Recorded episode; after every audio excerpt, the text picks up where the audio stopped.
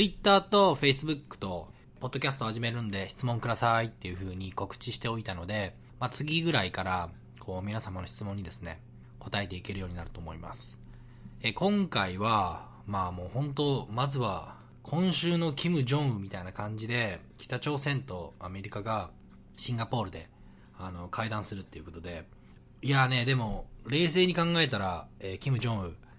彼は、一番世界で有名なアジア人ですよ、本当に。っていうのは、えー、Facebook のトレンドっていう、えー、なんか試験的に6カ国ぐらいでやってたのかなこ。この間正式に廃止されることが決まったんですけど、俺そういうなんか廃止されるサービスとか結構好きで、で、Facebook は結構最初ログインして、Twitter のトレンドとかと多分一緒だと思うんだけど、あのー、こう、バズワードが上がってくるんですね。それが、まあなんかそれもちょっと、あのー、操作されてたとかなんとか、あとは、あんまり利用者が、えっ、と、エンゲージ率がなんか1.5%とか、それぐらいしかないみたいなことで、まあいらないだろうっていうことで廃止される方向なんですけど、ある日、その、キム・ジョンウ38度線超えたみたいなものが、トレンドとしてトップで上がってきてて、要はこの北米のニュースサイト関連でね。で、すごいなーって素直に。あの、ミサイルとか撃ってますけど、本当に撃ってて、けしからんって、こっちの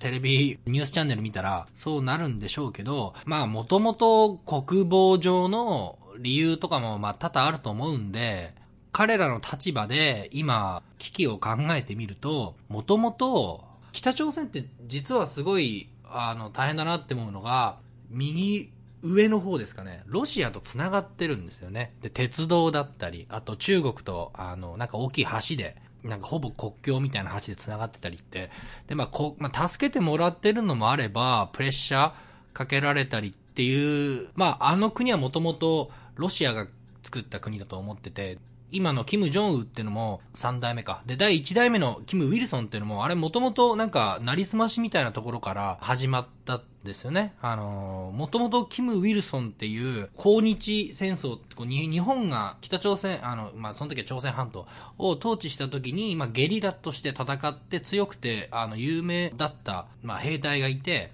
その人は本当亡くなられたかどんなかもう分かんない状態なんだけど、で、その、なんかこう伝説、まあ、月光仮面みたいなもんですよ。で、伝説のあの将軍が将軍がっていうところで、で、そのキム・ウィルソンが、彼はそのソ連のスパイとかやってたんで、で、まあまあまあお前がやれと。で、ソ連に押されて、で、じゃキム・ウィルソン名乗れと。いやいや、大丈夫、バレないからみたいな感じで、な、無理やり名乗って、まあ人前に出てきたら、お前なんだ若すぎるじゃねえか、なんだお前はって言うけど、まあ、無理やり始まったみたいなのが、北朝鮮だったて僕は思っていて、まあ北朝鮮だ、韓国だ、こう、ね、38度線ってあるけど、あれも要するに、ベトナム戦争その後起きましたけど、結局朝鮮戦争ってアメリカとソ連の要は覇権争いみたいなもので、で、そのアジアの地域だったり、それだけじゃなくて例えば中南米とかの、あの、まあ、軍事政権、例えばなんかグアテマラとかああいうところもよくある話なんだけど、要はその、あの、イデオロギーによって、ドミノ倒しになるのはけしからんみたいな感じで、そのイデオロギーによってこう、なんかあの、アメリカが、こう CIA でそれこそ、海外でのスパイ活動みたいなことをやって、結構無理くり歴史をですね、だから変えてきたみたいなところあって、僕は本当にイデオロギーっていうのはね、宗教とか、もうそれ以上に、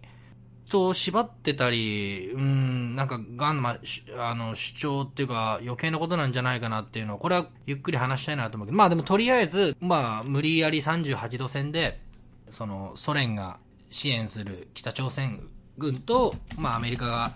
支援する、今のその韓国軍とって38度線で結んでって、で、まあ生き残る手段とか、あの、ミサイル撃って撃たないからのっていうことなんでしょうけど、今回で北朝鮮孤立はしてるし制裁を受けてるけど、まあ、それとなく貿易とかしてるんだろうけど、まあなんか、うん、まあ平和になってほしいとしか思ってないんだけど、同じアジアな国として、まあその、しかもその、アメリカとか、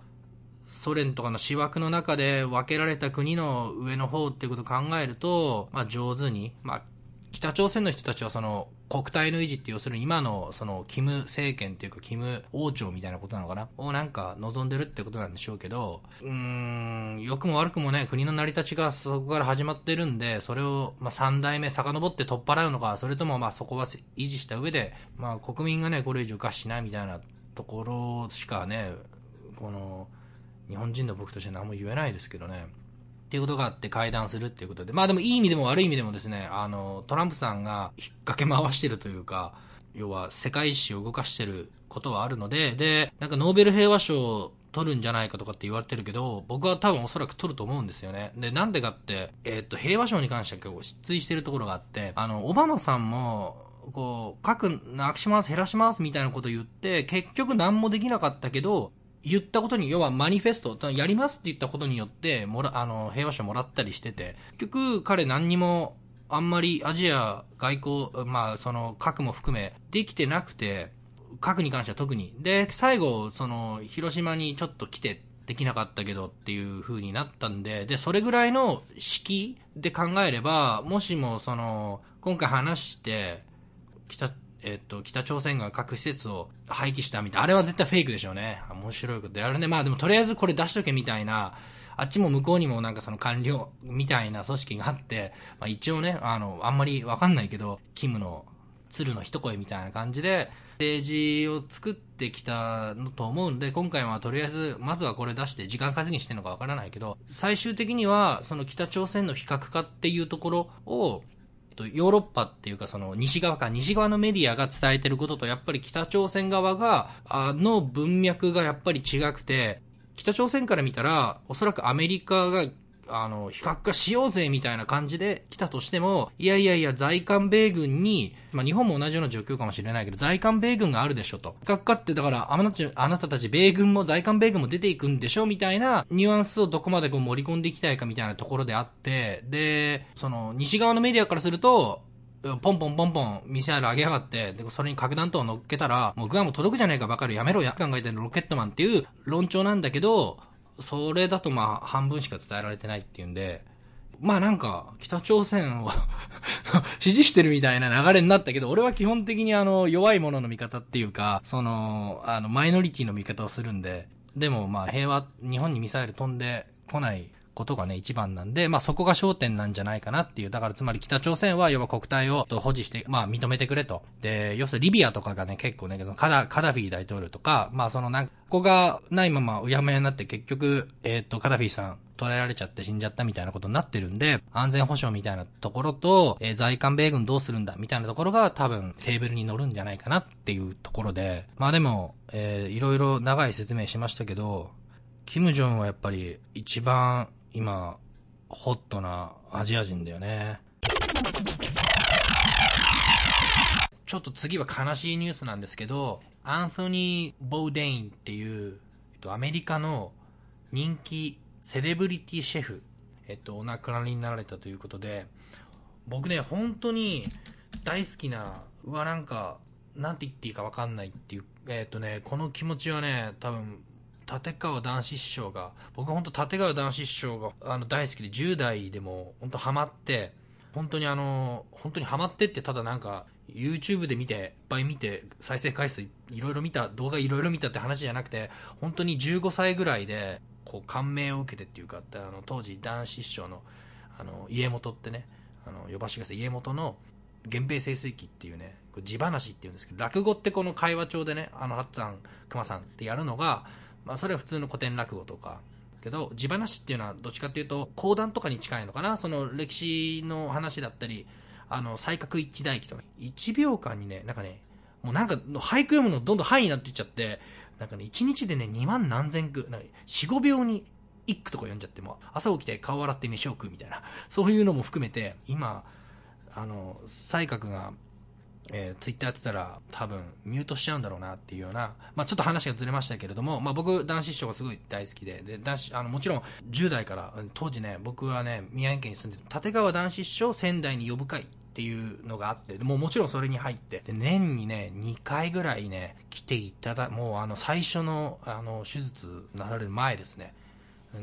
からもう本当何回も講座を見に行ってて、すごい近い距離で見させてもらった時もあって、男子師匠が亡くなった時のと同じくらい、ちょっと今回このアンソニーさんが、61歳のセレブリティっていうか、まあ、ね、ストーリーテラーみたいな感じで、字では言われ、肩書きっていうんですかね、って言われてると思うんですけど、アンソニーさんっていうのは CNN の、その CNN って24時間やってるんですけど、その中で、でも CNN ってね、24時間見てると、あの、まあ、いろいろ、CNN アジアとか、まあ、いろんな特集やったり、いろいろな番組こそやってるんですけど、その中に、このアンソニーさんの、今はね、パーツオブアンノーン、あ、パーツアンノーンか、番組、要、要はあの、世界中を旅して、しかも本当いろんな国、ベトナムだったり、日本にも2、3回は来てると思います。ここでいろんな、まあ、美食家ですね。美食家。だから、貝原雄山みたいな感じかな。チューバーの貝原ユーザーみたいな感じかもしれないけど、ずっと CNN で番組を持ってて、で、もちろんその、なんだ、エミー賞とかな、賞も取ったことがある、その、まあ、人気シェフからのセレブリティっ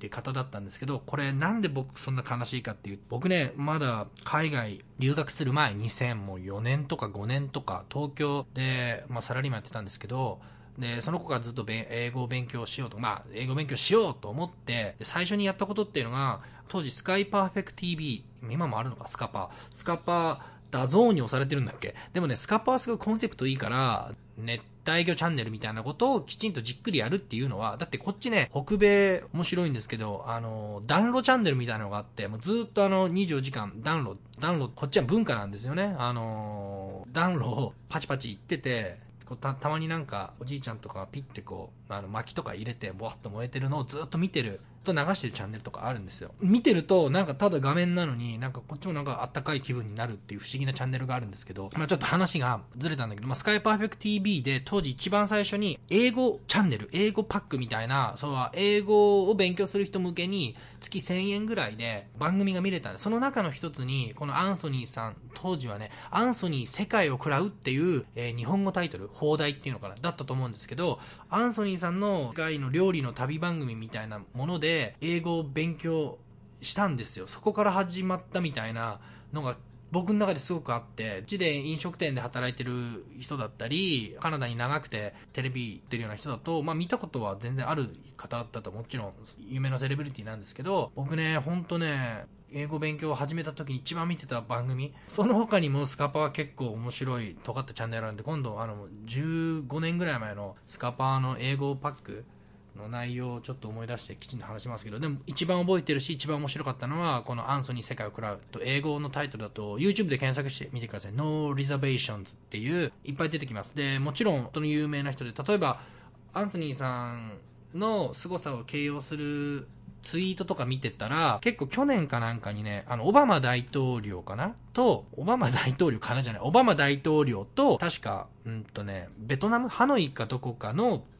食堂みたいなところで2人でビール飲んでる写真があってでそこでパーツアンノーンっていうテレビ番組にかけたのが彼のオバマ大統領が、まあ、彼のおかげでその私たちは知らない世界でまだまだ知らないパーツを知ることができたみたいなコメントをしてたことが出てくるんですけど、まあ、これはこれであの最近のいいストーリーなんだけど俺のイメージだとアンソニーさんってねなんかねもうちょっとその前は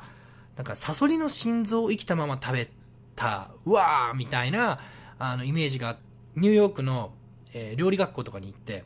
そこでこうなんかいろいろ今までのそのロケ、いろんな世界中に行ったロケとか、サソリの心臓食べてて本当ですかみたいな。そこが結構なんか、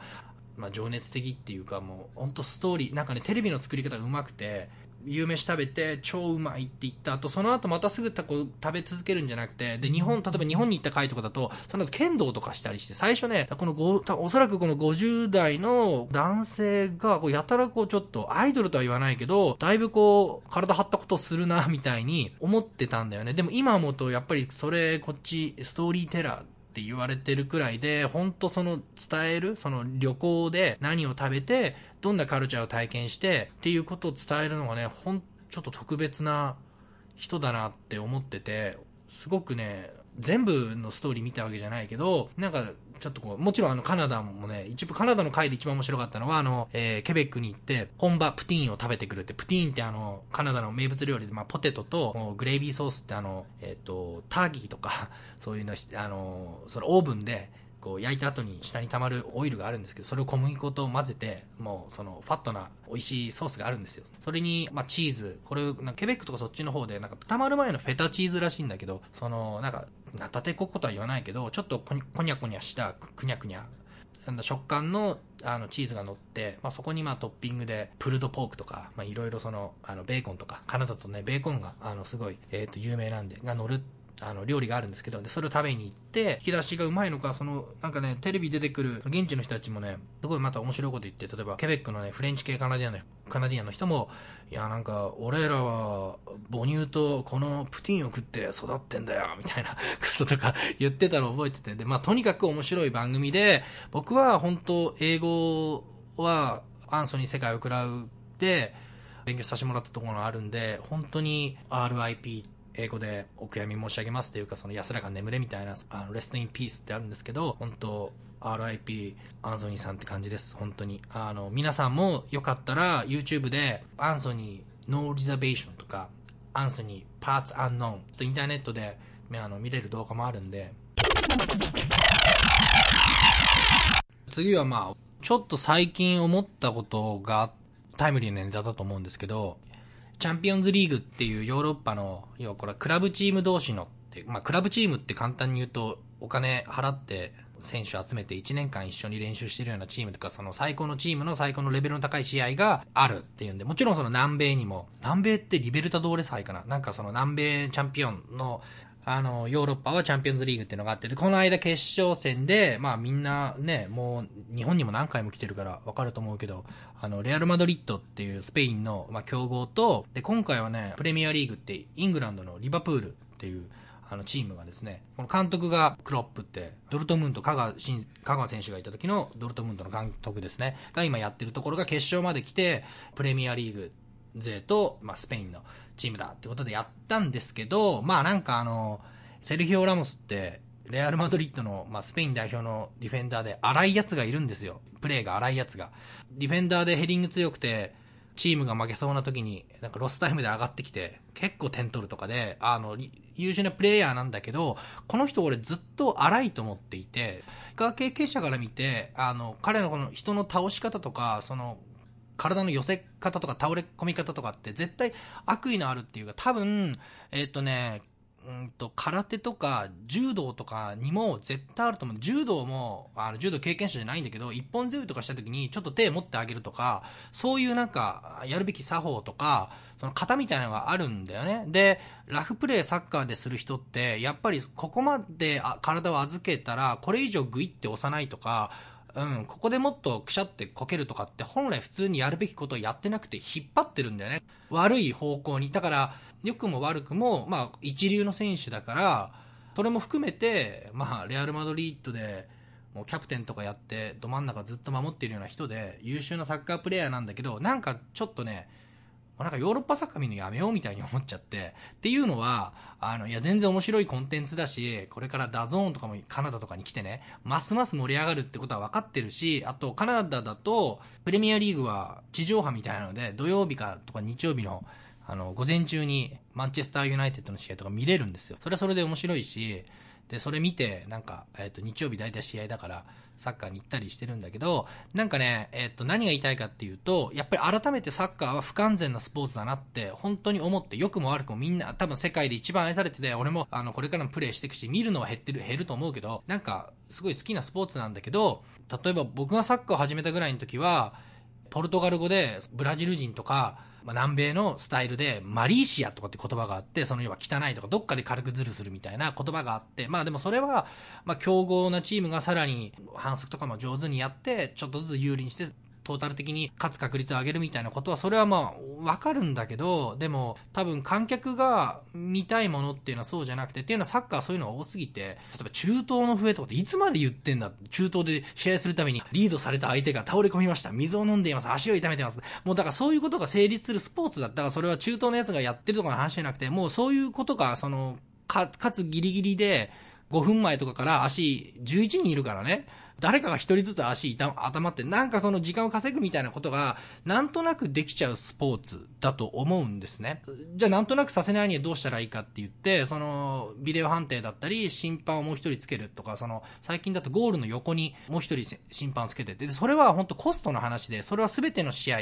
にや、やるべきことやった方が、お客さんはスッキリするんだろうけど、やっぱり審判を一人置いたらそこに人件費かかったり、あと、あの、ボールの中に GPS みたいなの入れて、白線割ったらっていうことも、そういうのも、まあもちろんテクノロジーも研究されてるし、その大きな大会とかでは、なるべくそういう新しいシステムが導入されてると思うんだけど、本当にじゃあ、えっと、日本の J リーグとか J2、J3 とか、あとアルゼンチンの本当2部のチームとか全てにやるかって言ったら、多分そこはコストの問題で、なかなか全てやらないと思ってて、でも、やらないってなると、本当アメフトとかみたいに毎回全部笛止めて時間計って、ラグビーとかもそうか、っていうのが、えっ、と、スピード感がなくなるみたいな。ただ、本当に PK、そのペナルティエリアの中でダイブっ